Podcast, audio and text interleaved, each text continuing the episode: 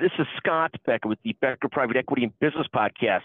Today's discussion is uh, the UAW, a story of winning and losing in negotiations. So, so here's the take, and feel free to text me anytime, 773 766 5322, and comment on this podcast. This is a discussion of negotiations, winning and losing in negotiations, and the UAW is the banner child for this.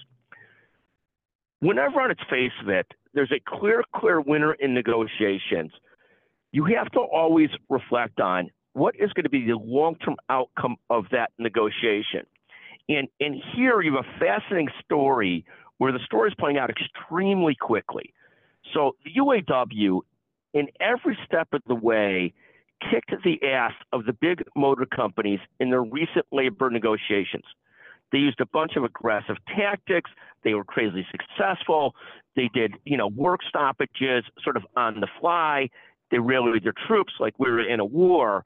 And so at the end of the day, they were able to hold the car companies hostage to much higher rates for the UAW. UAW claimed this as a magnificent win. Now, all of us know in negotiations, particularly if relationships have to go on, it, it can't be a total win lose. That it's always a setup for longer term problems and failures. And this is a perfect case of this.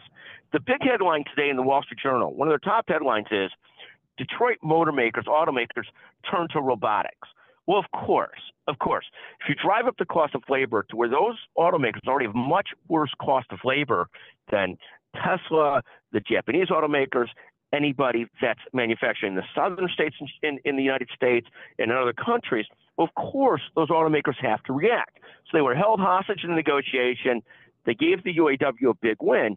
But for every action, there's a reaction. In any negotiation you're in, you know, even if it is the end of the relationship with whoever you're negotiating with, if, if something's not left on the table for the other side, you can expect in the long run, the outcome's not going to be as good as you think it is at first. The UAW Detroit automaker negotiation may be the most perfect and clearest example of this I've seen in years, and it hasn't taken long at all for the automakers to respond. You won today, but we're probably all in a lose lose tomorrow unless we change the way we manufacture, which is what the automakers are now trying to do.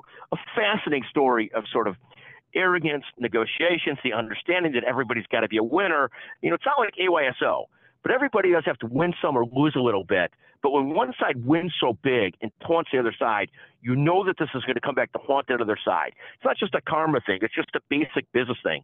Thank you for listening to the Becker Private Equity and Business Podcast. Again, buy our book, Blocking and Tackling 60 Keys to, to Building a Business and Manage Your Money. Again, that book is being expanded. A second edition is being done, but God bless.